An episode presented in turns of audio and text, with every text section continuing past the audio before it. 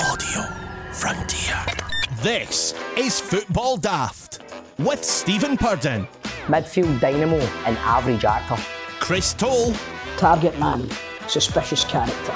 and With the top end of Stevenson, Welcome to Football Daft, the daftest Scottish football podcast around. I'm Stephen Purden and let's welcome the starting lineup. First, a man who this week introduced the Football Daft team to the word churny. It's Chris Toal. Alright, Chris, what's happening? What's churny? What it? right. My mate, I remember I was sitting at an Albion Rovers game, right? And my mate Star was sitting behind us and he's shouting, Get out, Vinnie Moore! He's having a chummy. right? And I'm like, a chummy? What the hell? And I turned around and I was like, wait, what are you talking What's a chummy? He's like, ah, he's shite, he's having a terrible game. Ever since then, ever since then, whenever um, anybody's having a bad game of football, I always go, that cunt's having a chummy. so, A few there players, you go. few players at That's when I came back from lexicon. Dubai had a few churnies, man, I'm telling you. and now, a man who didn't know the meaning of the word haddy, it's Grado. He's a hoodie. He's a hoodie. oh, he's having a hoodie. He's a hoodie and a half. Who are we, who's this Oh, oh. we've signed? I just imagine John sitting at uh, Falkirk just Aye. fucking trying to. He's a hardy like. He's a hardy. Three goals in 36 appearances, like. I feel like a YouTuber, look. Look at my chair. Hi, guys. Welcome to the channel. Mate. yeah, you a million bucks. You went to an unboxing video Yeah, for us. I'm sure there is something I could unbox to him. Let's shake this in here. Hey, boys, what you been up to this week? This week has been a bit of a, a, a bit of a quiet one for me, to be honest with you.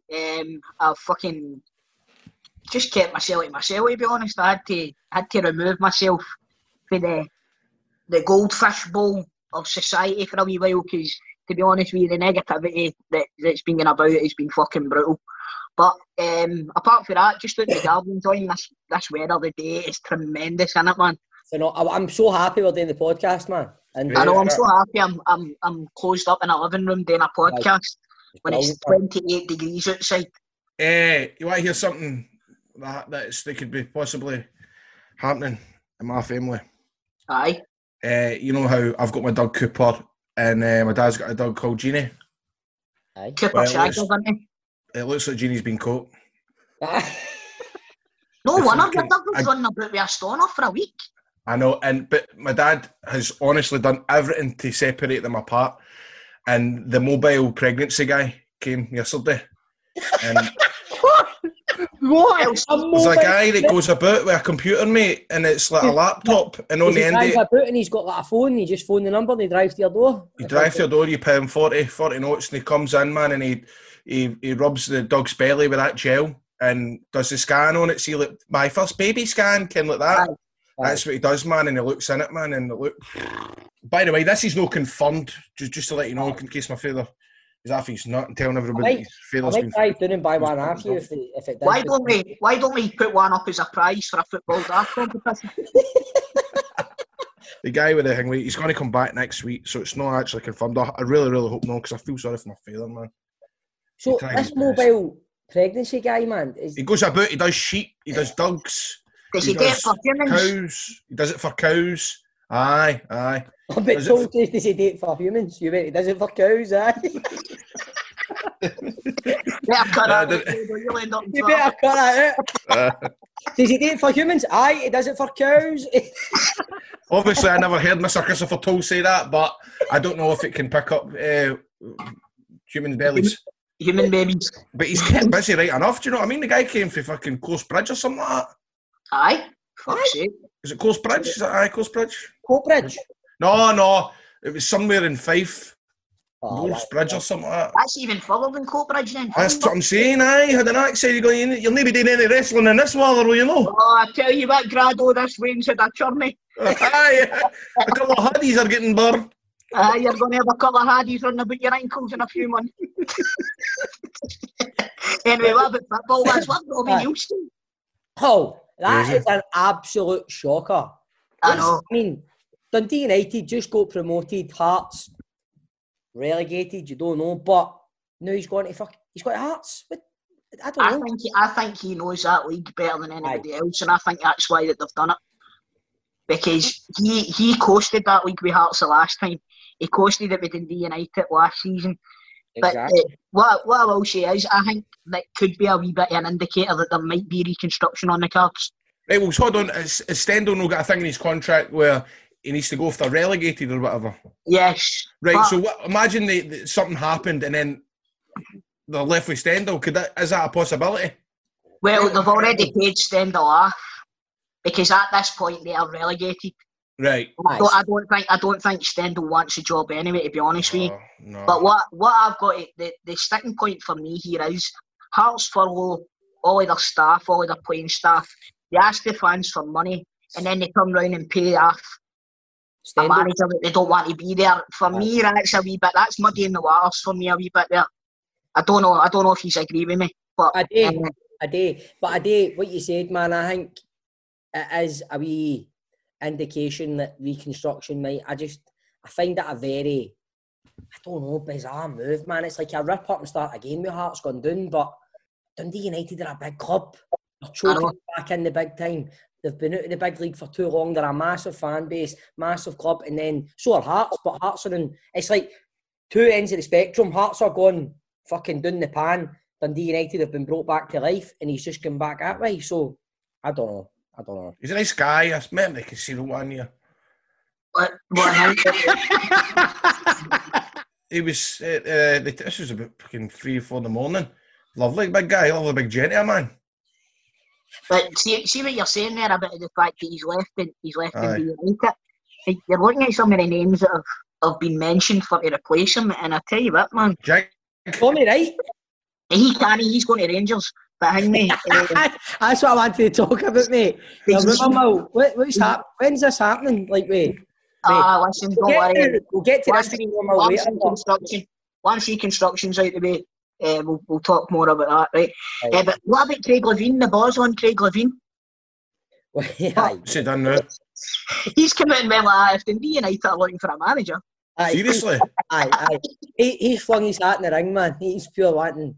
He, let's be honest, man. Scottish football's a work place without Craig Levein, man. He's you want him back in football because his interviews are cracking, aren't they? Aye. uh, Right, what about the old Claudio Bravo? What do you think of him? What you think? of him? well, I think me and you discussed this yesterday, Stevie.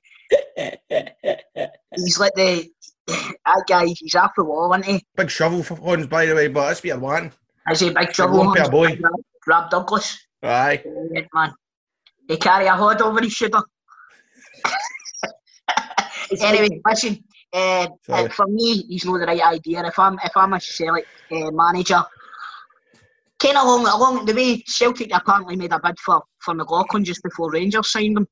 I'd, I'd be looking round about that that Aye. market. I would definitely go for Joe Lewis for Aberdeen because the any time he's played against us, he's had an absolute stormer. Uh, same against Rangers as well. He always does well against Rangers as well, and I think he's ready to take a step up to, to a bigger team. What about Bain? I don't know, man. I think Good keeper, man. I, I, Scott Bain for me is a good goalie, but we, he would probably be first choice if we did bring in uh, Lewis. But Mhm. everybody wants Fraser Forster back, man. That wee half season of Fraser Forster there, like fucking, it, it's gutted us for the for the next few years Aye.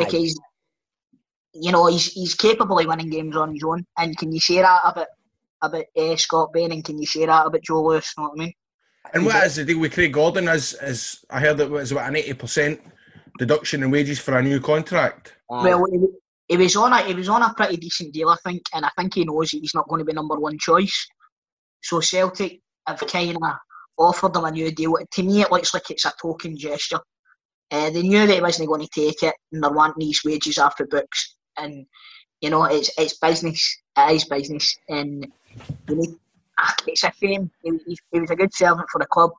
Again, another goal that done really well for us, but everybody reaches that time where it's time to move on. Unfortunately for him, it's just the season um, before they've got the opportunity to go for ten in a row. So I, it's all it's all been happening. Johnny Hayes is away and all. He's away to Aberdeen. You know what I mean? That's uh, that's a good deal for him. It'll he'll get played in his correct position. And again, like I said last week, Guaranteed score against Rangers Celtic. Oh, aye. Back on. and do you know off- what? Goal scorer. Uh, it'll not even be tap-ins either. It'll be 35 yard howitzers. Aye, Well, aye. we'll see. And bloody, Rain, I was arguing with my mate the other day, he's like, what we doing signing John McLaughlin? What's that all about? I think it's a decent signing for Rangers, for backup. It's decent. I What's happening then? Is, Fod- is Foderingham out in his arse or what? I Fodering, off. Aye, Bobby, he's off. Bobby McCrorie's going back out on loan, I think, but he's signed a new deal, but he's going back out on loan. So we're still left. Alnwick's away. So we're left with McGregor number one. I'm assuming McLaughlin will be number two. And we've still got Firth there as well. So Aye. I think we're pretty sorted there. And McCrorie, That's in. The squads are going to look so different at the start of next season.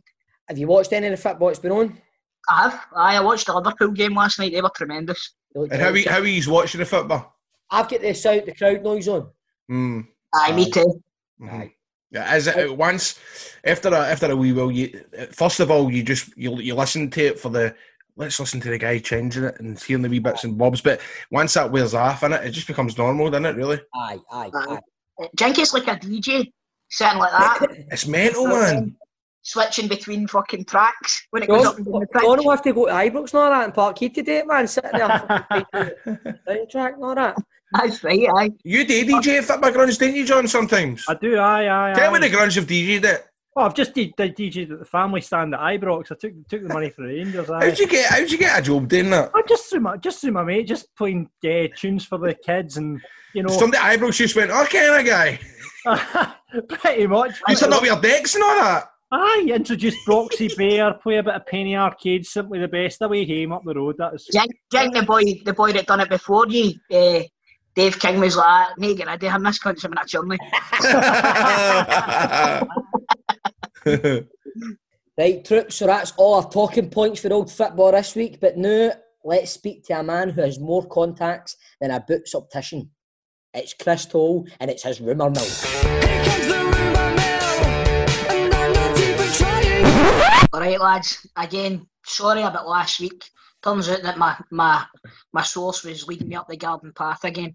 Aye, M&Ds let's say something actually here, been- Mate, Aye. let's say, right, somebody got in touch, right, and said that M&D's has come out of administration, so it doesn't look likely that the Jock Stein Stadium, as you revealed last week, will be built on the site.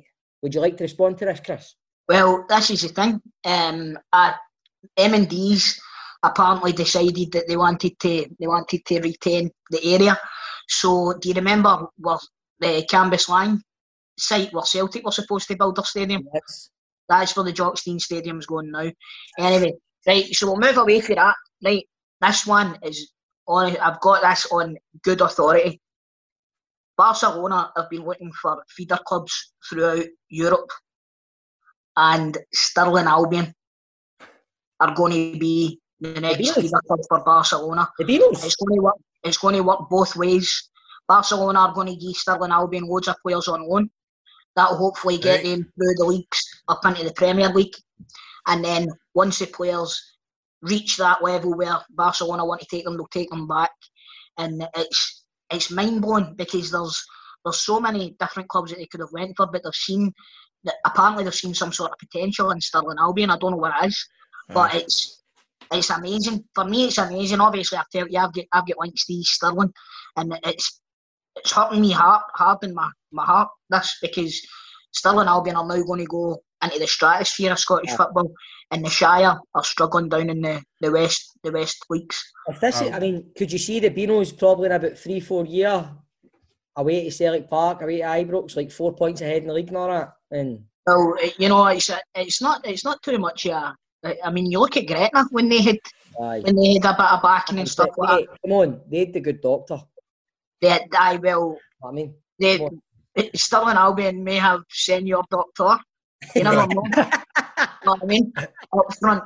Uh, but there you go. That's that's Right. Toal's rumour for the day. That doesn't that doesn't surprise me either that Barcelona have picked Stirling Albion because they've already kind of uh, made the foundations for hospitality and hosting events. And I wrestled Jack Jester at in Albion's Park in the middle of middle of the, the, the pitch. There you go, man. There you You know go. what I mean? It's food for thought, innit? Thumbs up, mate. Is there is there a connection, Chris, between Barcelona and Stirling Albion? Is there somebody Well, that connects? I, I think, yeah, I think uh, Steve Archibald's got a lot to do That's with it. it. Um, Right. Steve, Ar- Steve Archibald's the, been the go-between between the two clubs, and it, you know it, it sounds completely ludicrous, but I'm telling you now, it's absolute fact.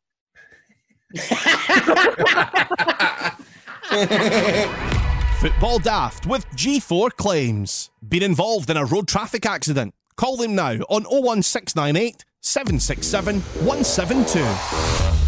It's now time to thank our sponsors, G4 Claims. So let's thank them in person as we welcome Company Director, Mr. Jim Muir. Thank you very much. All How right, is yeah, it how you doing, mate? I'm going to do my joke of the week. Oh, Here we go. Right in there. Right, there's a man lying sunbathing in a nudist beach. Um, so to avoid getting his genitals burned, he decides to put a hat over them. When a lady walked past and said, "If you were a gentleman, you would lift that hat."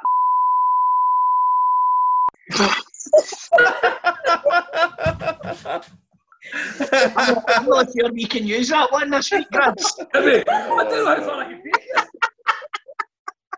Is that 18's adult show? That? the thing is, if we use it, our sponsors aren't going to be offended because it's not man. I'll find everybody to whatever. That's a good point. That's a good point. so, Jim, what the hell is G4 claims? Going to tell me about it? Tell us all about it. We four claims, right? We're a non-fault accident management company. We help people that's involved in non-fault accidents so by supplying them with replacement vehicles, getting their car repaired without having to pay the cost of the repair. We can pay that for them and claim it back from a negligent third party. If you're injured in the accident, we can assist with the, with the accident, putting you on your solicitor and getting your, you're going to get claim compensation for you. We also don't take anything off your settlement, so you get full money from the solicitor straight to you. So why don't you call G4 claims on 01698 767 172? G4 claims. Come on, Greg, Not do it for claims. Claims. Made Easy. easy. Boom. Football Daft's big question. Right, now we're going to use the word that Grado just learned this week. As on this week's big question, we want to know who's the biggest Haddy that has played for your team. Just to translate that, who's the worst player to have played for your side? Straight off the bat, right away, I just think of Umar Sadiq.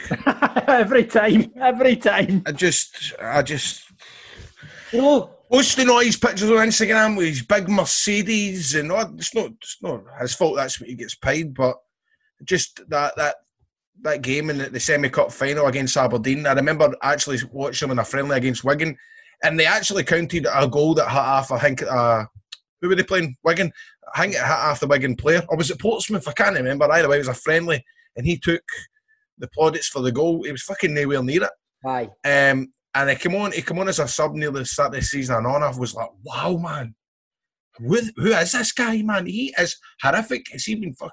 It was like he won a competition becoming a part. It was as if it was the first time playing. His first time playing football.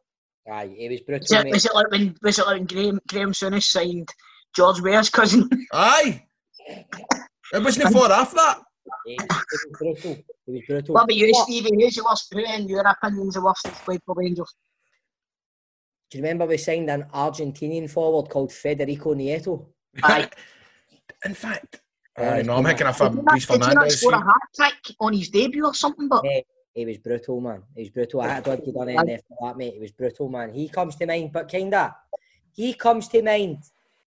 Would you call him? Comes to mind. Pucho, even though he fucking won a Champions League medal, but Dan Egan oh, aye. comes to mind, and Sadiq comes to mind as well. There's quite a few. There's been a few. aye. And by the way, for the first part of Alan Hutton's career, you were thinking he was where did we get this guy for? And then he actually come on to be a really good player for that that, that, that the start of that season in 2007. Um, What what about you, Toal?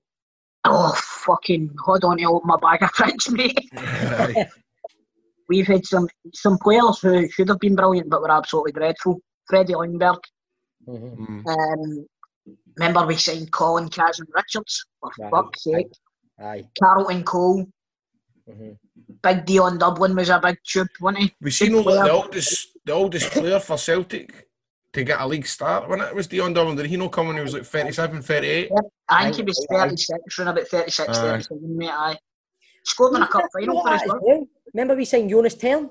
Scored Aye. that against. Uh, scored that. Scored a great goal, mate. But he never done anything. hmm He was, he was poor. That was a great goal he scored, wasn't it? That was a great goal. Fucking, it, it was like Ray Wilkins' goal. It It was, was, a lot a like of that. It was a wee bit of that. Right, uh, right. So we've been we've had a few uh, punters phoning in, uh, phoning in. yeah, the phone done. Sorry, Hotline. throw me up there. Right, sorry lads. We've had a few listeners and a few viewers um, chiming in on this one. We've got Raiden who says that Stefan Divar's lasted about 14 games after the summer. Finally landing him, and then, then he performed exceptionally badly at Newcastle. Fucking awful. I remember buzzing when we signed him as well. He scored a belter against St Johnstone, remember? At McDiarmid Aye. Park. hmm But nah, just Okay. another one. Kind of falls in the same bracket as Jonas Thern in that. You sign him and you go, he's got to be a player, but just turns out.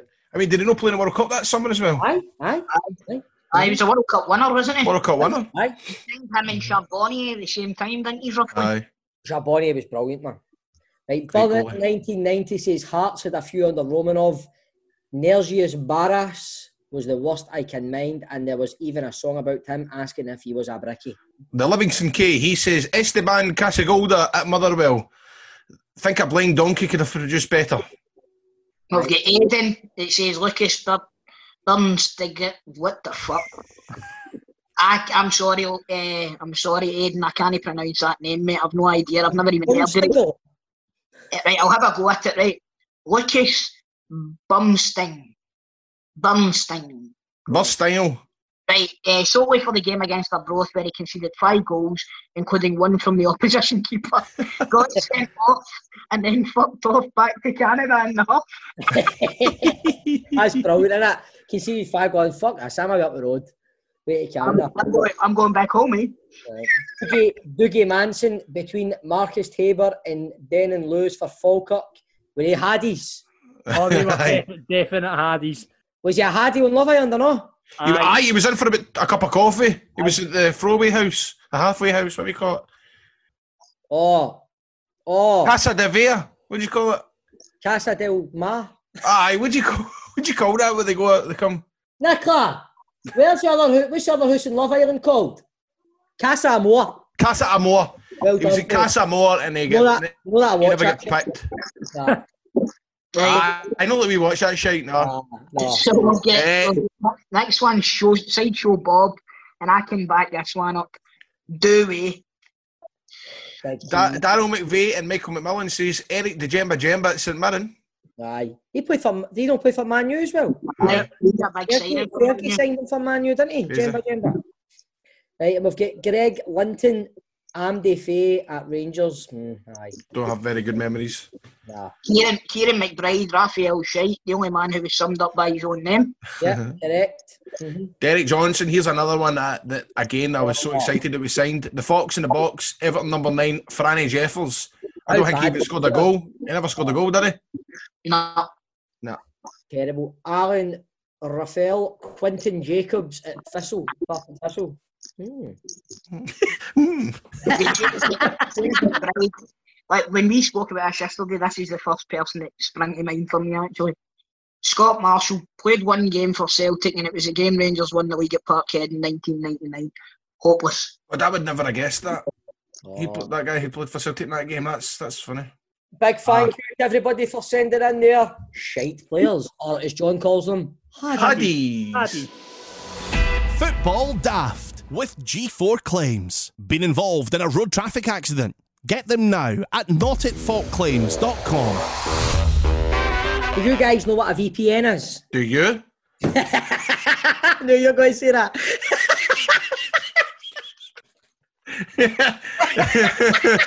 Explain to us, Bob, about a VPN is. Come on.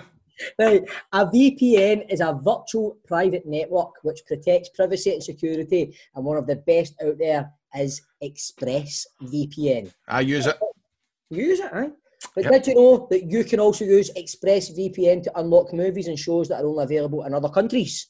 Yep, I know that. A lot of us have been stuck inside, so starting to run out of the stuff to watch on Netflix.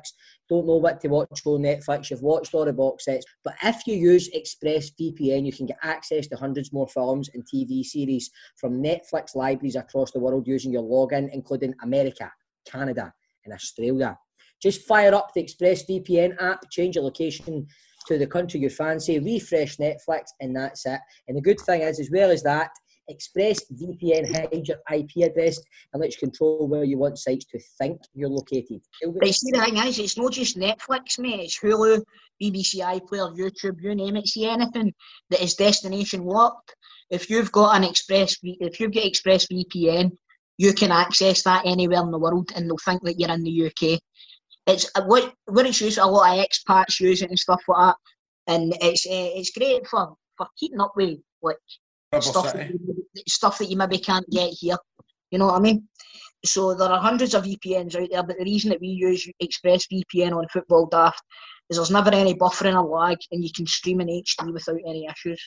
It's also compar- uh, compatible with all your devices, your phones, your media consoles, PlayStation, Xbox, smart TVs, and more. You can watch what you want on a personal device or on your big telly, wherever you are. So just visit our link right now at expressvpn.com forward slash daft. You can get an extra three months of ExpressVPN for free. Support the show, watch what you want, and protect yourself with ExpressVPN at expressvpn.com slash daft and get three months extra for free.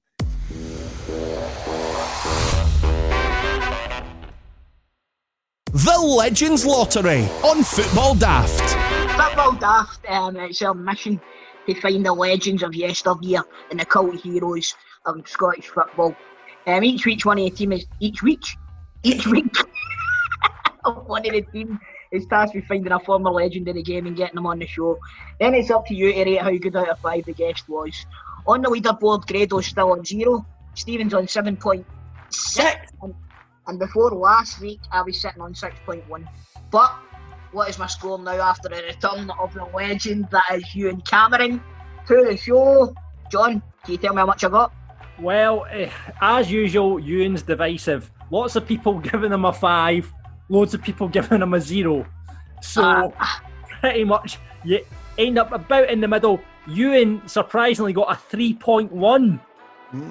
Oh, so that's me on 9.2 then. Yep, top of the leaderboard for now. I go back to the top, Stevie boy. Go back to the top. Like, listen, it's your turn this week. You've got the pe- potential to tip the tables if you manage to get somebody this week. Well, I'll tell you now, right? I've got somebody, right? Right. I'm going to, I'm going to go old school after that fast last week. I'm going to actually get a football player on. Wait a minute, hold on a second. Right, right. To I'm- be fair, Ewan Cameron is a legend of Scottish football. That's true. He's not a Aye, footballer, Here, here. legend of Scottish football. Right, Anyway, so who you right, this week, this week, I tapped into my contacts. I gave Big Bob Malcolm my phone, right? I says, right, I want to get this guy on, right? My Legends lot I've got on. This guy, when Rangers were in the lower leagues, he was an absolute honfy. He was a fucking goal machine. He was like an old school forward. Done the damage against us time and time again. John Daly.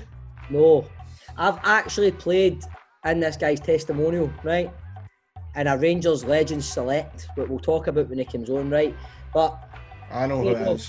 Chris Toal, Hold Yeah. on a second. You're talking about Queen of the Ewan Cameron. You're talking about Ewan Cameron not being a legend of Scottish football, and you're playing in a Rangers Legends game. All you've done is sit in the fucking stand and eat hot dogs, which makes you a Rangers legend. Oh wait. That's not David Ma- that's not the David McGav going, but mate. Oh, I thought guy- you said it was a Rangers player in the third division. no, Oh, I know who it is. You always mention this. You always mention him. Ah, he's a good player, man. He's a good player. So will I reveal now? Or will just get him on? Is he I know who it is. I will let you guess. Do you know who it is, Pipto? I don't, mate, no. Derek Lyle. Correct. Yeah. It was connecting. There we go. There That's- it That's it. That's it. And your bar there, mate, aye. Being locked down, you need to get a bar, don't you? exactly. oh, that looks minted, mate. That bar. You're invited any time once this clears up, pal. Aye, mate. Ah, you're no, you're no far from me anyway, you know. With Bishopbriggs London Drive. Brits, aren't you? Aye. Yep. Mate, my brother just texted us here. He just says, It's a screenshot come up, a memory on his phone. Three years ago today, it was your testimonial. Is that right? Three years ago Mental, today, man. he sent a That's photo. mad. Mate, it's flew in, hasn't it? I know, mate, I know. What's happening anyway? How's lockdown treating you? We've been fine to be honest. The only thing is we've got a pub, haven't we? So the pub's been obviously closed since then, and that's a wee bit hard knowing what was happening with that. But we got word yesterday that we're going to be opening on the fifteenth of of July. So ah. we'll just try to get things, new carpets, and I just try to tidy up before it opens again because there's, after three months start to smell stale and all that because we've not even been allowed in it. Now and again, just to collect your letters and that. But Aye. so we need to, we need to get it um, up to a standard again. So I'll keep us busy for the next few weeks. Have you got a beer garden or that? I have, aye, but see, to be honest, I'm in the middle of a scheme, so I don't know if it's a good idea me opening a beer garden. Well, Yeah. that's the thing. If you've got a beer garden, I think you can open on the 6th of July. Is that all right? You can, aye, but see, my beer garden's no big, but I've got a big um, car park, and it says I could use that as well, but I'm postal Moulton. The bad idea. Oh, Aye, that's a fair point, aye. opening the sixth, shut down the seventh. We just leave it until um, until we get to the stage that we can open inside, outside. Aye, There's Aye. more room for people, you know what I mean? We, we- we've all crammed in the same bit. It's not a good idea. aye, defo, mate, defo. Right, mate, just talking about before you came on there, right? How did Rangers no sign you when we're in the lower leagues? This is a story for you. I actually asked my agent, Tom Callahan, to ask McCoist when they went down. I would play for nothing. I said because I was obviously a Rangers man, and I would love I would love to have played for them. Um, just to go there and play, I said I'd play for nothing. I know that when they come up the leagues, they'd have been looking for a wee bit better quality. Getting into the SPL, obviously trying to win challenge for the, for the leagues and that. But I'd, have- I'd have happy to help them out in the, the lower leagues. But it wasn't to be. They brought they brought like your Kenny Millers and Chris Boyds and that, and good players. So it just wasn't it to be for me. Because, mate, Hey, every time we played, geez, man, like, me and my mates would be sitting there watching it. Every time we came up, like, you should have a right good outfit then, Queen of South. Remember, it came to the playoff game against Rangers. Brilliant, brilliant. Played us off the park that night. But, mate, you just, you scored all the time. I was like, how are we not signing him? Well, I wish, I wish, it, I wish it happened for me, mate. I wish it did. I wish it would have happened just to pull in the jersey, but as I said, it wasn't to be. But You, I never just- really I was just kidding all when I played against. It was just another team at the end of the day when you were playing against them, and you support them when you won it. So Aye. you just wonder how many other players done the same thing, don't you, when you hear that? And and what McCoist just went, he's went, nah, no, I'm stick. I'm going for Sandaza. You know what I mean? Or this kind of carry on. when you think in, in hindsight, no, I mean, he, he says he, he was only naming homes last week, and I think he was talking about it. He says he never regretted it, but I definitely think that's what he should have done. He should have hungry guys like you. Do you know what I mean? That knew the league's inside out, that would have been up for it rather than fucking need to collect a fucking Aye. Yeah, I paycheck. did- Do you know what I mean? I reckon, I reckon there's a lot, a lot of people similar to myself that would have went in and done a job for a, Aye. for a fraction the price. And I know, what- I know, no, no taking nothing away from McCoist. I know what he's tried to do. He's tried to get like your Mu- Kenny Millers and just for the for the through the leagues and get into the SPL. But he could have probably done me a few people in the standard of myself and through the leagues just to get them up. And then Not just that as well, Derek. See when, see when you think about it, right? See, spent giving Kenny Miller, let's say, 25 grand a week, right? Giving Kevin Kyle a fortune, giving Jon Daly a fortune, right? And then there's a player that guarantees goals. He's often, obviously, they wouldn't have allowed you to play for nothing, but that's that's what you were saying, you know. Um, it would have set Rangers in good stead going forward as well financially. You know, you look at the amount of money that they spent to get up back into the Premier League. It's crazy. Well, that was the thought. That was the thought behind. I'm thinking that they'll not want to go out and spend the crazy money to go to the third division. I get it. When you go up to the championship, by the way, it's a hard league. You probably step up there and go, I'm going for the better Kenny Millers and all that. I'm going for there. But third and second division, we could have got them out of that. Players that played in the championship kind of thing and, and kept the wage bill down. I think. Well, Definitely. when you go to the championship, you're not guaranteed nothing as they found out. And and how, you know what I mean? It's not it's no it's not a given in the championship. And then you could go and do it. But the first two year, I think they could have done it. Definitely, mate. Definitely. How's things at Peterhead now? Eh? Brilliant. They've been good with me, mate. It's ever since I went up there. I know. I know it's a it's a travel, but they they pick you up in the minibus and take you up there. If you're playing up there, they put you in a hotel on the Friday. The gaffer Jim and David, the assistant, been brilliant with me, and all the boys, obviously, we Simon Ferry, and that keep keep going in a minibus. It's not as if you're going up in a motor or anything. So it's Aye. been good for me. It's been, and I'm, you know what? If I didn't still play, I don't know what I would be doing. It's good for my head. It's good for your Aye, head. to- gets you the house, doesn't it? That's it. It gets you away from the wife. Brilliant. Well, but see how when I was at, uh, Qu- I, I went down to film something at Queen of the South, and I went into this fucking absolute banging chippy man, and I thought just just not long for Palmerston Park. I can't remember where it was cried, but it's been there for umpteen years, and uh, where all the fans go. Where would it have been? Because I, I can't remember. It's just on the corner and it's on the main street. We used to we used to get down there. I can't remember what it's called. We used to go in after the first time I went there. It was two nights a week, and after the training before we went back up to, to Glasgow, we, we used to get in there for a wee sausage supper with gravy. Aye, I got a sausage supper. What's it called? Like Palmerston Cafe or something like that? Maybe, maybe it was as easy as that. Yeah, it was something like that. It was. It was Aye. just on the corner. Might have known you come up with that. That's what I took for going to Queen of the South for the day training with and all that, for with the mascot and all this. What do you call them? Hammer the Help? What do you call them? What's the hammer? Do get it done here, Do, do get it done, Hammer. That's it. Aye. It was something Hammer the hammer. I'm telling you, I used to go to the same gym as Dale, man. He's not many sausage suppers, man. He takes his top off, he's like an Adonis, man. You Know what I mean? Standing there embarrassed next to him, man. I'm only 36 don't at the time. I'm looking at his arms and I'm thinking that they, that torso's tattooed on. See Yeah. what that guy off Big Brother that had the kiddie on abs? No, I'm thinking, never mind, never mind the fucking boozers opening July the 6th. It's the sunbeds he'll be choking for to open back up. the back Gearding there. I said back Gearding this time. That's funny. So man. Derek, tell me this one, how come Grado never played in your tes- testimonial? Aye. I don't know, mate. Too many chippies, I think. it's understandable. What was it, three years ago today? What's that? Oh. 2000? I was in bad nick then. I'm telling you, right? Bob Malcolm phoned me and says, Do you want to play in the Rangers thing? And your name was mentioned. Do you know what he's done? He's read the text message or listened to the voicemail three weeks after the testimonial, right? She's murdered to get a holiday. But I remember going down to the minibus, Bob Malcolm, Barry Ferguson, and that, sir. And it was meant to be other Z list celebrities like myself. Aye, the usuals. Right? Aye. right? Like Grado, myself, usual. So I goes on the minibus. Nobody else is there apart from me and all these ex-pros, right? Barry Ferguson, I think. There's Jury there, big Marvin Andrews, all them. Aye. So we gets down, I'm like, right, I really hope fucking Grado or something's there, man. Right, I hope. Gets into the dressing room. Just all the ex-pros. And they're all going round shaking their boys on, going, how you go, how you doing, mate? How you doing? They get to me and I can tell they're all going, who the fuck's this guy? so I'm sitting there, they're all talking about games. That wee boy. Dale comes in to say hello, man. You come in and you shook my hand. After every after the half time, everybody was shouting for you. My family was all whistling at you and everything. Wasn't Whistling. it? Oh. Not whistling for him. But honestly, ah, it was the most nerve wracking, nervous times. I'm like, that. where you, where's Grado? Where's Brian Glow? Where is everything? Brian Glow. he was invited and didn't turn up. Oh? He didn't turn up here. I'm Where's like, ah. Brian Glow? and then you get the team sheet, right? The team sheet's all the pros for Queen of the South. You look at the Rangers team sheet, legend after legend. Then at the bottom it just said, Chelsea Bob. Brilliant quality. Three years ago today, man, I think I played about 15 minutes and was breathing out my arse and that was it.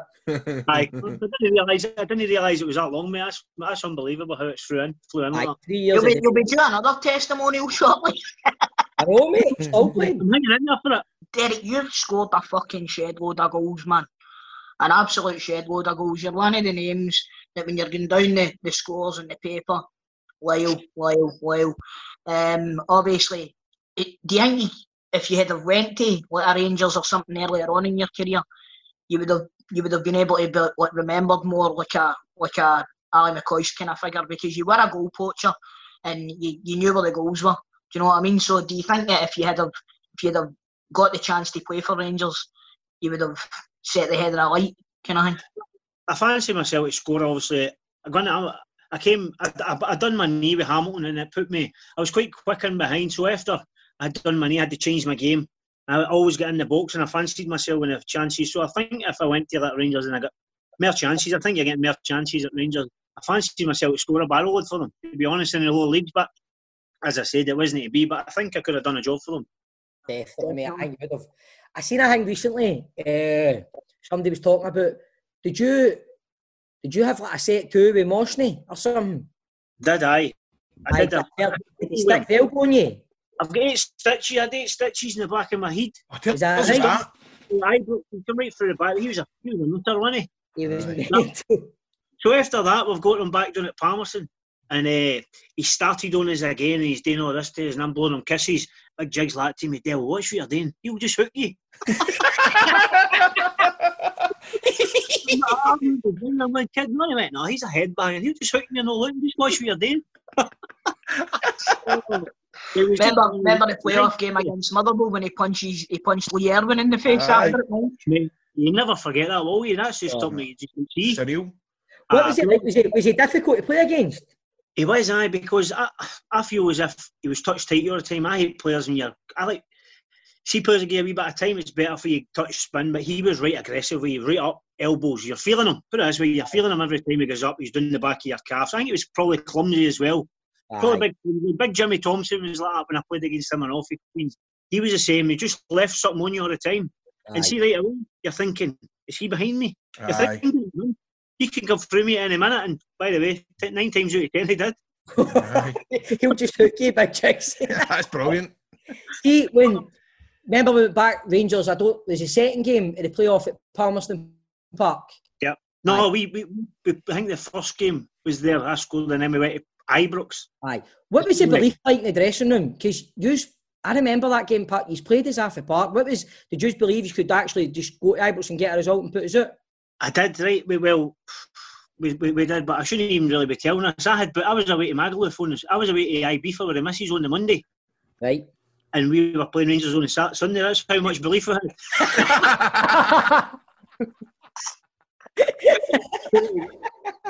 Superb. But it did, it did come close. Obviously, if we went through, that would have get cancelled. That was booked beforehand, but Aye. it was close. The two games were close, and uh, Ibrox was unbelievable. Being a supporter, you're there's 50,000. The noise and that was incredible, even for championship game. It was brilliant. We, we had a right good team, and do you know what? We had, apart from that, we had a right good uh, bond with the players. The players were all brilliant in that dressing room, and I think, I think being about, I think you need a good dressing room. See if you've not got a good dressing room, everybody together. You start seeing cracks in it. Everybody was pulling the same way, fighting for each other. One of the best of players, but we all fought together and we go places. We went to playoffs and that twice. So it Yeah. works if you got a good dressing room. And we had a crank dressing room in there. Aye. You're right. If you've not got a good dressing room, you've nowhere to change either. So it's a fucking nightmare.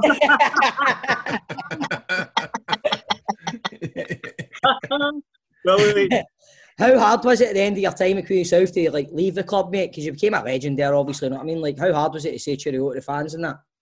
Really hard because I think out of all my career, and being obviously I was at Hamilton and that, but out of all my career, that was the most successful I had. And it just it worked for me. See, every people say don't go back to the, the club twice and that once you've been there. I was there three times, and every time I was successful, which is just it just clicked for me. I don't know what it was, but the fans were great, the managers at the time, and um, I, I played good football there and scored a lot of goals for them. I don't know what it was. It just clicked for me at, at Queen of South out of all the other teams. Well, my man, thanks for coming on, right? Derek, it's a pleasure to meet you, mate. Take care, right? All the best. Mate, Bye bye. I tell you what, fucking handsome man. Hey, No, do you know what? I like how he didn't beat about the bush, man, and just tell us a couple of things, man. Never Aye. mind about his mother being a, a blacksmith and his father having a being a banker and all that. I love all this, just getting right into it. Do you know what I mean? Do you know what I mean?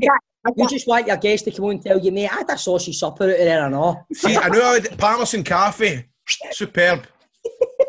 No, he's a cracking big guy. And honestly, hand on heart, I think Rangers should have signed him in Mhm. the division, honestly, because he's. Aye. I thought they should have signed Dobbie or not, but there you go. By the way, I wanted I wanted Celtic to sign Kenny Deuchar back in the day. Seriously, see one of the just one of the guys that you know is going to get goals in Scottish Aye. football. Derek Lyle is absolutely one of them. Ah, yes, definitely, man. So whose turn is it next week? Grads. John, are you know off next week or not? eh? Oh, it's a week, a week after, guys. It's all right. Thank fuck. Oh, is this the old, the old handshake and all that? That's what it is, aye. Yeah, Nah, yeah. I've got on, I'll get go on, someday. I'll get go someday. on. Get us one of your haddies on, John, eh? Get us one of your haddies. Make sure make sure he doesn't have a churney. Football Daft with G4 Claims. Been involved in a road traffic accident? Call them now on 01698 767 172. Well, it's now time for our Beer 52 teaser for your chance to win a case of beer. All we have to do is answer the question that we put to you. Last week, we asked you to name five of the nine players who have scored 50 or more English Premiership goals whose surname ends with the letter A. Stephen and Chris, uh, or Bob and Chris, should I say, do you, do you have any answers? Uh, I would say Drogba. my first one, my first one, I thought it was Cantona. Aye. My first one was Drogba. And maybe Viduka. Cantona and Anelka and Zola. And uh, Sergio Aguero. Mata as well. Uh, congrats to David Tennant. Uh, sorry, congrats to Darren Tennant who got it spot on. Heck, David Tennant was listening to. Church is up the road with a case of beer 52. Anyway, guys, this week's question: Andy Robertson looks set to become the only the fifth Scot to win English Premier League. Can you name three of the other four? You can enter by commenting on the link in the Football Daft Facebook page, or you can tweet your answer to at Football Daft Pod. Winners must be 18 and stay in the UK. Beer 52 is a monthly subscription service for beer, which they source from some of the greatest small batch breweries around the world. And you can get free beer from them right now. All you need to do is go to beer52.com forward slash staff and we can sort out free beers if you just cover the full 95 postage. So just go to beer52.com forward slash staff. That's the word beer and the numbers 52.com just to get your first case beers for free. Right, folks, now it's time to welcome to Football Daft our first guest to have a European Cup winners medal. He won it with Liverpool and he's a legend around Anfield. After winning three league titles and being voted in the top 100 players of all time. He's won 12 claps, he's won 12 caps for Scotland. I'm sure he get more claps than that. Um, and he's also played for Falkirk and the famous Glasgow Celtic.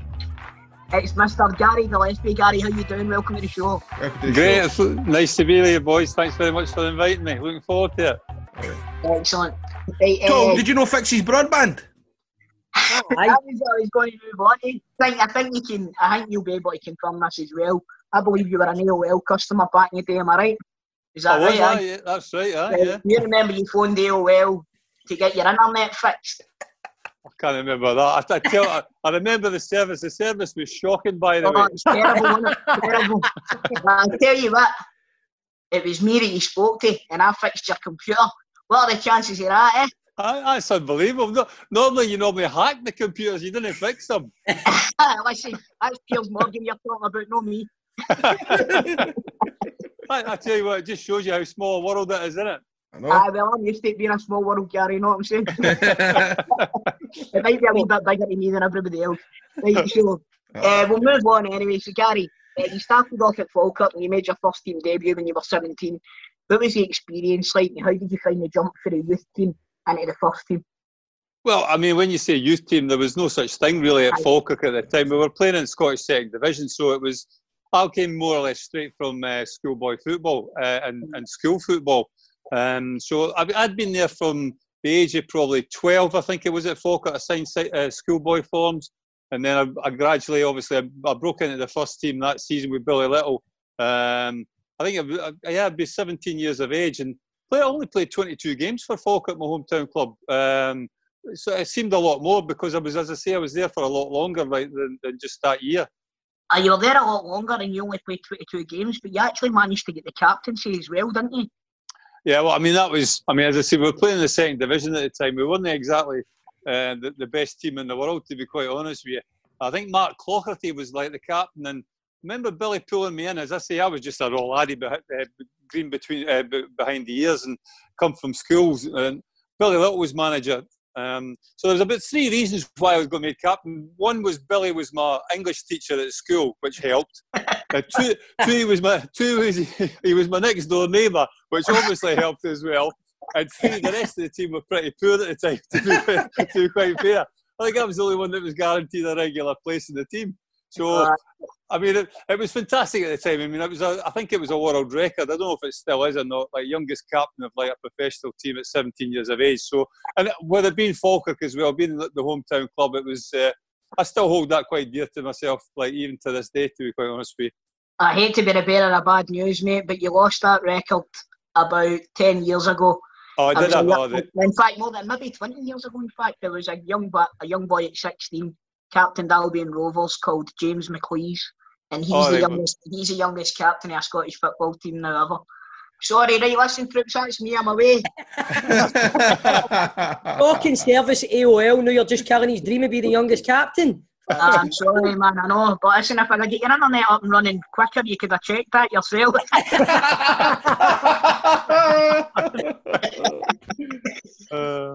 So Gary, you you moved, you then moved to Coventry. What was that like for an eighteen-year-old boy going to Coventry? It was. Um, I mean, it was a, my, my, dream to be obviously become a full time uh, professional player. To be honest, because I was only part time at Falkirk. I worked in the bank. I worked in the Bank of Scotland down in Bainsford. So um, it was combining the two jobs. Obviously playing for Falkirk and working in the bank. So um, it was a decision that you know it was an easy decision to make because I mean I had a steady job in the bank. I was doing all right at Falkirk. But then like the dream takes over doesn't it? And you want to like you know you want to progress. And that, this was an opportunity to, to move to like uh, obviously english first division team. So i couldn't really pass it up. And i mean looking back at like uh, uh, at the time I should probably stayed a banker. I would probably earn more money, to be quite honest with you. Mm, don't, know, don't know about that, Gary. That's what I do. So, uh, you, we me you're like kindred spirits here, mate. We've lived this Absolutely. parallel lifestyle. I never quite made it to Liverpool, right? I know. Yeah, so, get, well, I, I mean, when the when the deal, in fact, I've just got like some literature. Um, a guy phoned me up from, I think he maybe worked for Sky, um, and his granddad was involved in the, the, the, transfer deal. I mean, obviously there was no agents or anything like that at the time. It was just done between the two clubs. And then I got a mention. Um, I think Billy pulled me into his office. West Brom had made a, an offer before that, which the club had refused. And then Coventry came in with a, I think it was 40,000 40, down and 35,000 after I played uh, 10 games or so many games or something like that. But as I say, I mean, when you grow up as a little boy, you want to become a professional footballer. So I couldn't really pass the opportunity down. So I ended up going to Coventry. And who were some of the players that you played with in Coventry? And uh, what was uh, what was the learning like down there for you, Gary? I mean, it was a big learning curve. I think I think any time you know, you between the ages of 17 and say 21, it's it's very much a kind of growing up period for for a, an adolescent youth. Um, so I kind of grew up in Coventry. Um, but I was well looked after. Like Big Jim Holton, who sadly is no longer with us, he was there at the time. Terry Yorath was there. Ian Wallace, who was another Scottish guy that he played up front with Mick, Mick Ferguson, and, and, Tommy Hutchison. Um, Tommy Hutchison looked after us quite quite well, to be honest with you. Uh, used to make us, uh, myself and a guy called Ray Gooden, he used to make us wash his car. He used to give us a lift. I, I didn't drive at the time. I couldn't drive. So he used to pick us up and take us into training. But the deal was that we used to have to wash his car after training. So he would pick us up and give us a lift there and, and, and take us home again. So uh, but it was a great time for me. As I say, I learned loads and, uh, as I say, kind of grew up a little bit. So see, when you were down in Coventry, it was uh, were you playing? You played with Gerry Francis and Mark Hateley at the time, didn't you? That was a few years into it. Gerry came, Dave Sexton was manager at that time, and Mark Hateley. Mark was there uh, relatively uh, at a young age as well, so I played quite a bit with Mark. I saw him coming through. He came through the youth ranks at Coventry. Mark, I mean, Mark was always the. He was always a very, very quick forward. I mean, he obviously developed as a player. When you looked at him then as a young boy, he didn't have obviously the, the same physique as what he had like when he went to AC Milan, and certainly when he came back to Rangers. Um, so I knew Mark from a very young age. Um, I mean, it was a great, as I say, it was a great time for us growing up because there was a lot of youngsters. Paul Dyson was another one, Danny Thomas was another one, Gary Thomas uh, Thompson was another one. So there was a lot of young players breaking through at the same time, which was was magnificent for us. But Gerry Francis was a kind of father figure as well. Loved his pigeons, by the way. He was into his pigeon racing. He does. Yeah, he, he, actually told us, and this is going back, this will be 1981 or something like that, maybe um, 1980, 81. Uh, his dearest pigeon that he bought then was five grand in, in 81, 82. Five grand? I bet that was delicious. uh, it, was on the, it was on the main course. He like washed down with a wee bottle of red. Lovely. so you get your move to Liverpool. That must have been a culture shock. What was that like? I mean, I couldn't have turned it down at the time. I, mean, I went, it was three hundred twenty-five thousand pounds.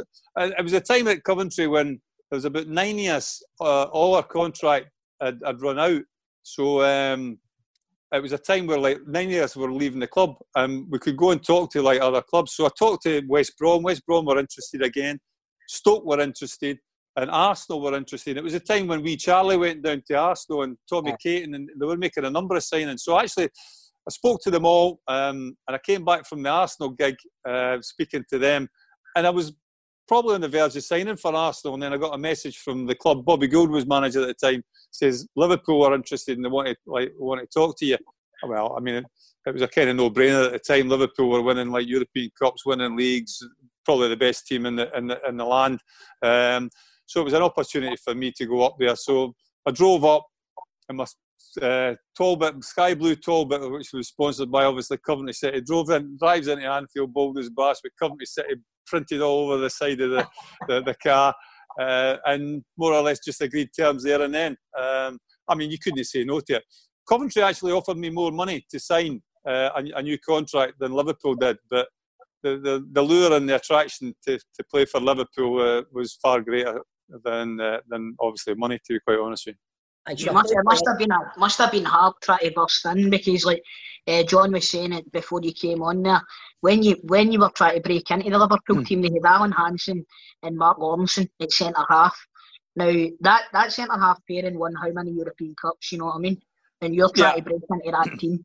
Um, what, it, like it, it must have been really daunting at the time uh, to try and to try and do that. You know, try and dislodge this world-renowned centre yeah. half partnership. I think, I mean, when I got the offer to sign, you, you don't, that's not the, the first thought in your mind. You, your first thought in, in your mind is obviously it's Liverpool that want you and you want to go and like, play there. But then obviously you get there and you, I mean, I was more or less two years without getting a regular first team slot, uh, and it was because of them. Um, and Phil Thompson was actually there as well. So Phil Thompson was like, uh, um, I played a lot of games in, in the reserves with, with Phil and learnt an awful lot off him. But the, the main stumbling block was obviously Mark Lawrenson and, and Alan Hansen. And it, it, just it was a coincidence that like 30 years down the line when I had finished playing football and tried to break into the media, the two same buggers that were like stopping me breaking into the media were, were Alan Hansen and Mark Lawrenson. You never get them off match of the day or anything like so. but uh, I was good. Uh, it was a great learning. I, I learned a lot, an awful lot from them, to be quite honest with you. And as I say, you just had to bide your time at the time for, with, with, with, Liverpool, and that's what I did. Unfortunately, it came good for me. Um, and I had, I had eight years there at Liverpool years, to be quite honest with you, winning like loads of trophies and things like that. So it was a good experience and one that you look back in great fondness, to be quite honest with you. Gary, tell us about Graeme Souness. What was it like working with him? Sue, well, Sue was only there uh, the first year I went there. Um, I mean, you walk into the dressing room, like it's quite a daunting experience. Like you've got like the likes of Sue, the likes of Big Alan Hansen, Phil Neal, the legend that is Kenny Dalglish, who was my boyhood idol. Uh, so, I mean, when you walk in that first day, it's a bit, it's a bit awe, uh, like awe-inspiring and a bit daunting. But I mean, Kenny was the best player at, at, at Liverpool, without a shadow of doubt at the time. But the one that kind of really run the roost or ruled the roost was was was Sui. Uh, he had a great aura about him, great personality, uh, great skipper. Um, and he used to look after all the lads, and he, he wasn't just a good leader on the pitch; he was a great leader off the pitch as well. Uh, just unfortunately, became a shit manager. I don't know if you're allowed to say shit like that. I'll, I'll tell you a story about Graeme Souness, and I'm going to I'm going to reveal a revelation right now. See, when I started following football, I was a Rangers supporter. What? Right? What? See, on my fifth birthday, that comfy. It was the day I started primary school, and my mum and dad took me to Ibrox. Right, I was driving. We were driving past Ibrox. I says, "Oh, look there, Rangers Stadium," and they pulled in.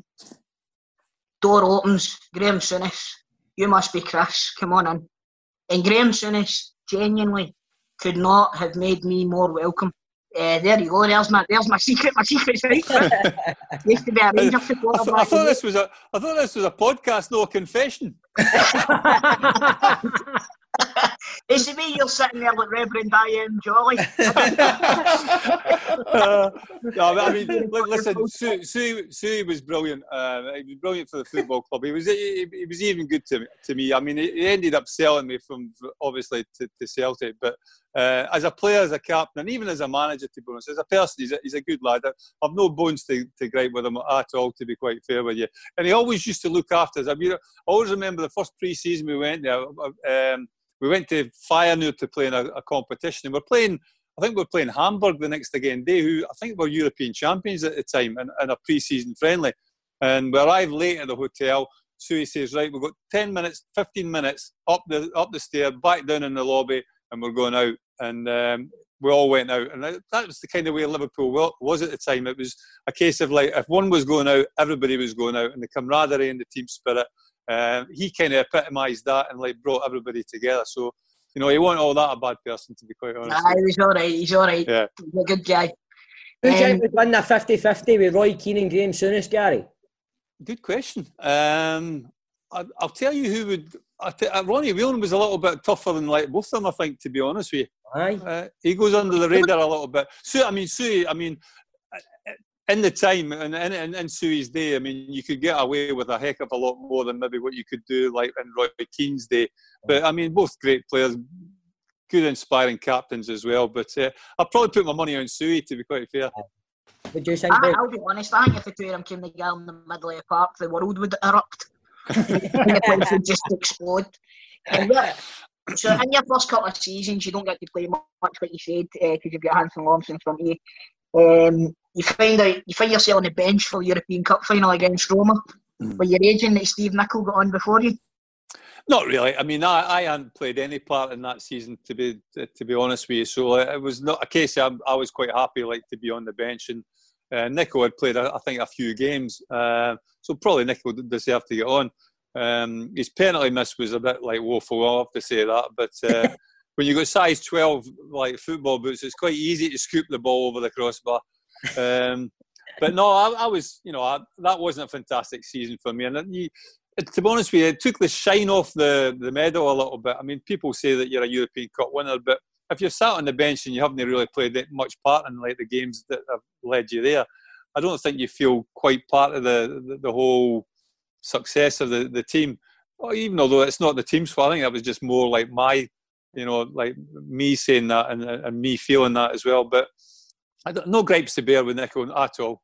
Hey Gary, you scored uh, quite a, a few goals um, in your time, and uh, you've actually scored a hat trick. And it says here that you, you scored two, and then you get a penalty against Birmingham, and the fans start chanting your name to take it. Yeah, but well, that was um, that was the double season, 85, 86, and I'd literally kind of just broken into the team uh, the turn of the year there. So um, this was our last home game of the season. Uh, we're playing Birmingham, who had already been relegated. But the season was nip and tuck that year uh, with ourselves, Everton, and West Ham, and it could have gone down to goal difference. And I always remember scored for, scored the two goals, and then the cops start singing my name like Gary Gillespie, Gary Gillespie, like to go and take the penalty. And Jan Molby, uh, who was the penalty kick taker, he was actually still on the field. Kenny, who was the manager, was on the field at the same time as well. So I'm kind of like looking and I'm thinking, well, do I take it or I not take it? And Kenny kind of waved me up. And I always remember about a month before that, we'd played. Uh, I'm trying to think who we played. I can't remember who we played, but Paul Walsh was in the same scenario. He, he had two goals, and um, we got a penalty, and he took it and missed it to, to obviously to try and get his hat trick. And I always remember coming into the dressing room, and Ronnie Moran went absolutely ape it like uh, Paul Walsh for like taking this penalty because he had missed it, uh, and he like he was like shouting, ranting, raving, and things like that. So when I got called forward, all, all I remember is looking over at the bench, and, and Ronnie Moran was like just sat there shaking his head, and then he's the, the head went down and the hands came on top of the head, and I, I'm thinking like, geez, oh, like why are they asking me to take this penalty? I wasn't even a penalty kick taker to be honest with you. So I'm kind of kicking my brakes, like walking like uh, up to take this penalty. Uh, but fortunately, I made good contact and put it to David Seaman's right hand side, and just uh, went, it went into the net, and I got the hat Superb, trick. So superb. yeah, it all ended well and then. end. Right, so see when you were at Liverpool, answer me this. Everybody, mem- remember Harry Enfield used to do the scouts, I think, where we all had moustaches. Yeah. Um, did you ever consider it? No, I, I hadn't actually, I hadn't actually curly hair anyway. A bit like yourself, you know what I mean? and uh, but no, I mean, listen, I was about, I think I was about 26 before I started shaving. So like, there was no way I was growing a moustache. To be quite fair, um, it was just an impossibility. But um, it was. I mean, it was. I mean, when you think about it, there was a lot of perms round about there. Like uh, I remember, Neely had a perm, Terry McDermott had a perm, Graeme Souness had a perm, David Johnson had a perm, and they all had the muzzies as well. Like so, I, I, got it where he was coming from, Harry Enfield, and uh, it was quite funny at the time. I have to say, but it was never. It was never going to happen to me. I'm afraid. That's, you mentioned David Johnson there. I don't know if the other two boys will know. Stephen probably will, but Grado won't. David Johnson was the man that invented the Predator boot. Yeah. No, that was Craig Johnson. Uh, Was it Craig Dave Johnson? Right, Dave- cut that Aye, it was Craig Johnson actually. Aye, got that. Dafty. Yeah. Right, so uh, all right, I'm not complete. I'm not a complete arsehole. Sorry about that. So, Gary, you're saying your former teammate Graeme Souness, when he became manager, you, he sold you to Celtic. Were you? How did you feel about that? Were you disappointed? Um, What's I your mean, what's to your saying here, Gary boy? No, yeah. I mean, what, what, how it actually came about? We had, uh, I mean, Kenny had obviously packed in. Um, he'd, he'd left, and um, Ronnie Moran had taken over for a, a little while, but I don't think that was always going to be a, a- an interim kind of thing. Then Sui got the job, um, and I played an awful lot of games under Sui the, the year before. Um, and then it was the start of the new season. We went away pre-season like we always do. We went to Scandinavia, played a few games in Scandinavia, and the, press used to travel with us in these days. And then there was always this was a talk about, and it was the press that was telling me that Celtic have, have, have shown an interest in, in, in taking me. I never thought anything about it, to be quite honest with you, because uh, I- all. But looking back, I didn't play an awful lot of games in that pre-season. In fact, I think I only played one game. And as what would Liverpool used to do at the time, we used to come back after these games and then play a practice match on, on Anfield every Tuesday, on, a, on the Tuesday before the start of the season. And I always remember playing this game, and Sue pulled me after the game, uh, and, we just signed Mark Wright from Derby at the time. And he said, like, look, I want you to be my number one centre back along with Mark Wright. Um, but you've obviously had your injury problems. Uh, and he said, like, Phil Boersma, who was our trainer at the time and kind of physio, says, I'll get him to like run a program up for you to strengthen your muscles and things like that. And I'm thinking, "Th- this is great, fantastic. I'm, I'm happy with this, albeit I hadn't played too many games in pre season. Um, he's given me his trust and his faith. And so in the end, I go away from Anfield that day, come back the next again morning. Ronnie Moran or Roy Evans, I can't remember who it was, says the manager wants to see you in his office. And um, so I goes into the office and sees Graham, and he was straight up front about it. He says, "Look, uh, the club have had an offer from Celtic. It's uh, just under a million pound. Um, they're happy for you to go. I'm happy for you to go. What, what do you think? Do you fancy it?" Um, so I'm gone from 24 hours before saying I'll, I'm going to be his number one centre back to like 24 hours later saying that the club have agreed agreed a fee with Celtic and like I, I- I can go. Um, so it all came a bit quick and a bit of a shock. And I mean, I supported Celtic as a boy. Growing up, I was a Celtic supporter. So it was a kind of, in a way, it was a dream move that wasn't a dream move, if you know, because I wanted to. Stay, I, really did want to stay at Liverpool. Um, but in saying that, when the manager says that the club have accepted that, you kind of get the feeling that he doesn't really want you. So in the end, um, phoned up uh, my financial, well, financial guy that Alan Hansen gave me. Uh, went up to talk to Liam Brady, and the deal was done probably in a couple of days, and that was it. Uh, I, I signed for Celtic. Um, but as I say, it was kind of my heart kind of overruling my head a little bit. Um, had I been a little bit more savvy, I would maybe like said to Sui, like I, I, you know, I want to stay and fight for my place at Liverpool, but the opportunity to go up um, to play for Celtic. My wife at the time, our family were having problems as well, like with like uh, illness and things like that. So it might have been a, I saw it as a good opportunity, maybe move back home and and and, and help out there. And so all in all, it was uh, it was a move that kind of got manufactured out of the blue, really. Uh, but I mean, I love I love playing I love playing for Celtic, but it was just unfortunate we were pretty poor at the time. I Tell you what, by the way, you must you, you must realise the stock that Celtic put into you because Celtic weren't a spending club at that point in time, and they certainly weren't the sort of club that were spending up to a million quid on a player. Yeah. So the fact that they had they, they decided to part with that money to bring you in, you must have thought they've got a lot of belief in me. And bringing yourself in with the with the pedigree that you had coming from Liverpool. I mean, I remember when you signed for Celtic, and I remember there being a lot of a lot of people at yes, finally we've got somebody that can that can anchor this defence and hopefully uh, stop this juggernaut that Rangers are coming into. Obviously, it didn't turn out that way. But mm. what was what's your favourite memories about playing with Celtic? Um, I mean, there was loads to be honest with you. I think we were always, I mean, we were always second best really to Rangers at the time, purely and simply that they had everything in, in place. Their infrastructure was good. Uh, they had no like boardroom upheaval that, that, that, you know certainly we did at that time. Um, I, I, think that just the, the, the pure fact of like playing for like a, a, club that you supported as a boy was you know was a bit special. Um, it was just unfortunate that I probably I was past my best really like at 31 32 and like with the injuries that I had I never really got a, a great run uh, being injury free um, I wish I had done because I, I, wish I'd been able to give a little bit more uh, to Celtic as, than maybe what I did do so performance wise I thought I was poor for Celtic and I thought we were as a, as a team we were pretty poor but then I look back at some of the old games and I look at some of the football we played. We played some decent stuff, to be quite honest with you.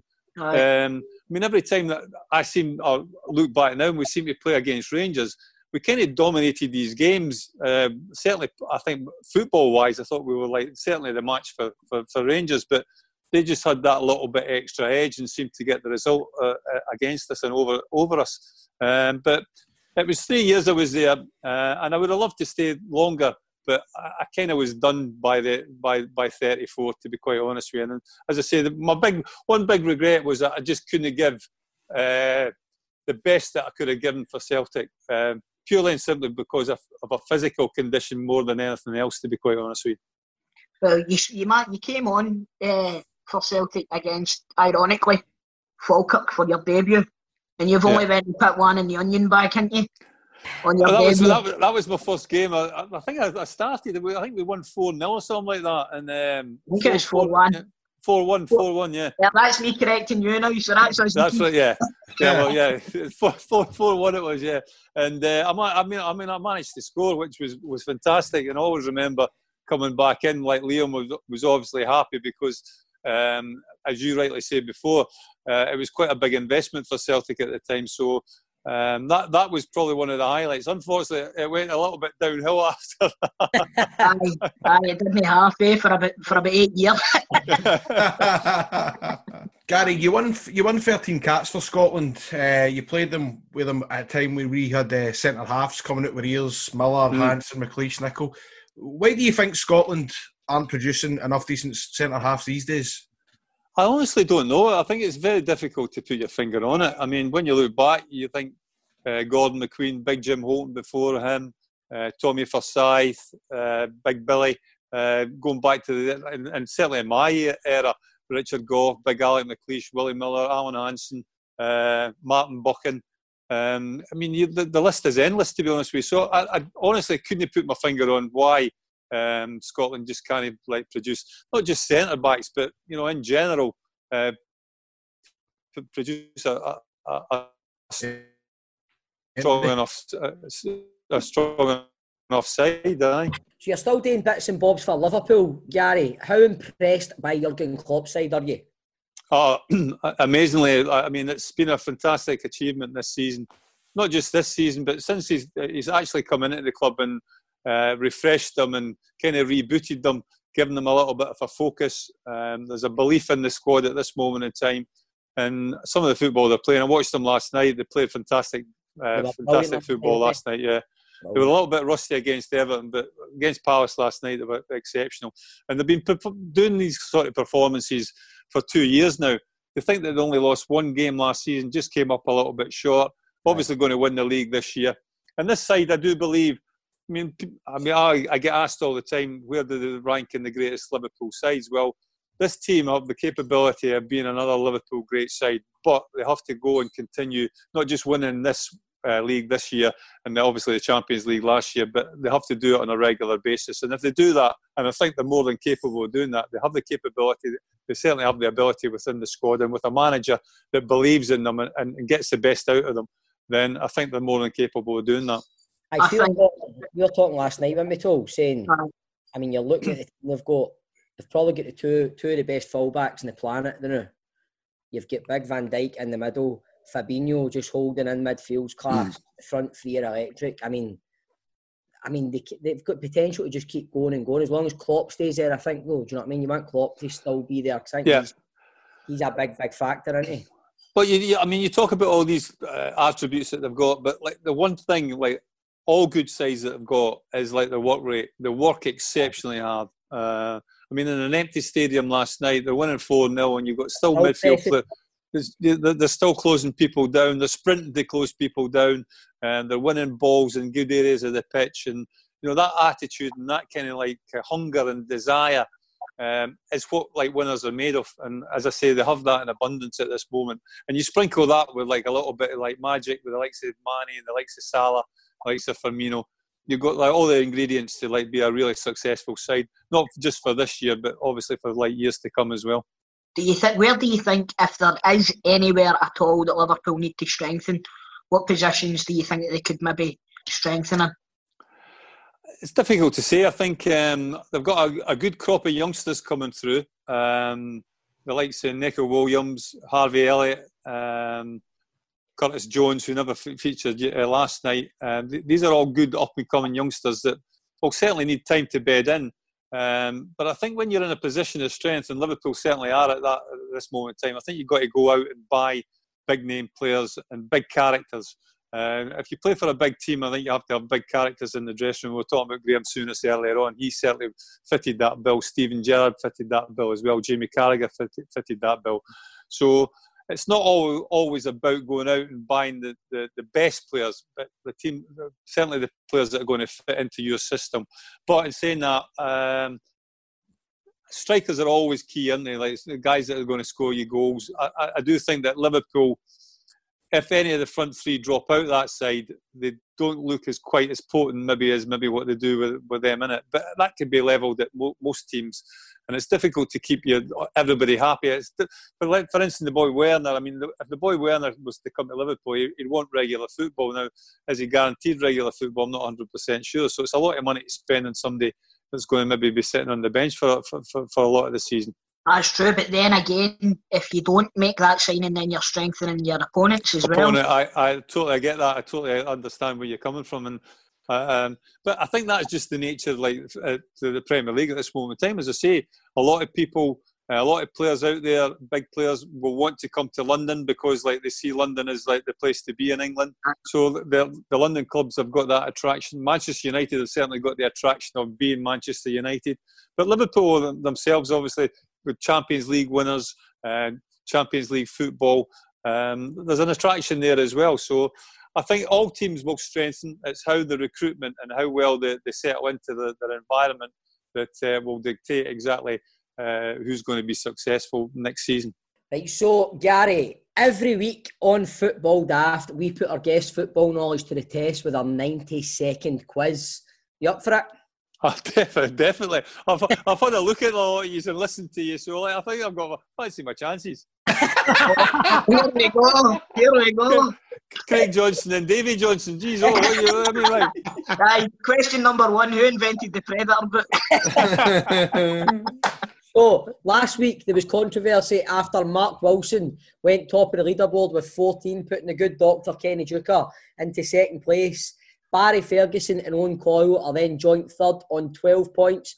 Other scores include Murdo McLeod on 10, Lawrence Shankland on 7, Frank McAvennie on 5, and Falkirk manager David McCracken is at the bottom with 1. So what you All think? Right. You want to beat in that list? I've got I've got to beat McAvennie. As long as I beat McAvennie, I'm, I'm happy. so you can't pass. You need to give an answer, Gary. All You've right. got 90 seconds, and Chris will ask you the questions. All right, I am I doing the questions? Right, here we go. So 90 right, seconds. You're, you're 30, your 90 seconds start now. Who's just been appointed manager of Hearts? Not a clue. And who did he replace? This is a bit unfair asking somebody from down south like that asking these questions. Oh, No, sorry, Gordon. listen, you started in Scottish football. Right, here we go. Right, so how much did Coventry sign you for? Uh, Seventy-five thousand pound. What's the name of Stranraer Stadium? Oakville View. It's not. I know it's not that, but Oakville What View. are, what are Berwick Rangers' home colours? Uh, black and uh, gold. Who did Celtic have Fraser Forster on loan from? Southampton. Right, wait a second. We'll need to start again. It's went off my screen. I'm sorry. I'm Right, sorry. what squad number does Andy Robertson play in for Liverpool? Uh, Twenty-six.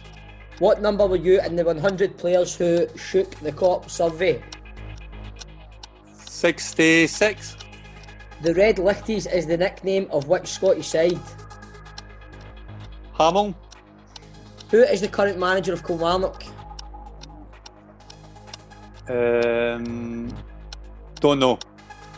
What Scottish team have adapted Amarillo as their song? Not a clue. How many under 21 caps did you win? Uh, Seventeen. What two clubs are taking the SPFL to court? Uh, Hearts. And Hibs. Who did Celtic sign John Collins from?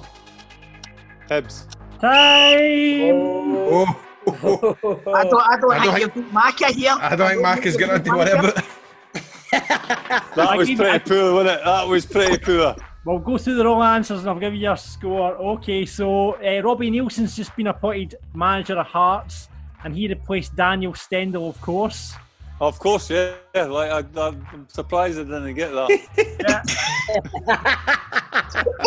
The Rars ground's called Stair Park. Stair Park. I played there as well. Apparently, you were 68th in the 100 Oh. who shook the Kop, not 66. Red Lichties are, are Arbroath. Are both. Uh, current manager of Kilmarnock's Alex Dyer. Um, what Scottish team have adapted? I'm surprised you didn't get this one, Gary. Your hometown team, it's Amarillo Falkirk. Is it? It is, aye, that's right. Can how come? Just it goes back years, Gary. It's not a story you need to worry yourself. with. Uh, How come? you got eight under 21 caps, is what we've got written down here. I mean, Alright. you mixed up. He said how many caps he got for the first team. Yeah, exactly. You go. so we're, it's under 21 caps we're looking for. Um, two clubs that are taking the SPFL to court are Hearts and Partick Thistle. Did I get one for that? No, no. Had to get both of them right. So it puts you level with Maka, however, you've got five points. Oh, there you go, mate. But- How did, how did I get five? I only got one right. Right, five, right? Aye, you done, you done all right. Don't know. No, be honest, I, I did pretty shit to be honest with you. Aye. And you did, you did do a bit shite, man. aye. But Gary, No, thanks for joining us, mate, and taking time out to talk to us. It's been great chatting to you, bud. Pleasure, boys. That was a real pleasure. I really enjoyed Oh, that. Thank you We very enjoy much. the weather. Cheers, bud. Thank you. Bye-bye. Thanks, boys. Thanks, Thank Gary. you. Bye bye. Bye bye. Right. Football Daft with G4 Claims. Been involved in a road traffic accident? Get them now at notitfaultclaims.com. Right, troops, I don't know about you, right? That was a cracking show, but it's boiling out there. Do you all want to go and get your taps off and get a wee tan? taps off, toe, that's Aye, it. let's taps go. off. There we go. Right, troops, I'll catch you later. Well, it's toes left it just to me and you. He's, he's taps off and he's I know. fucked off. Alfred Stephen Purdon. I've been Grado, and uh, you've been listening to another edition of Football Daft. Roll the credits. Audio Frontier.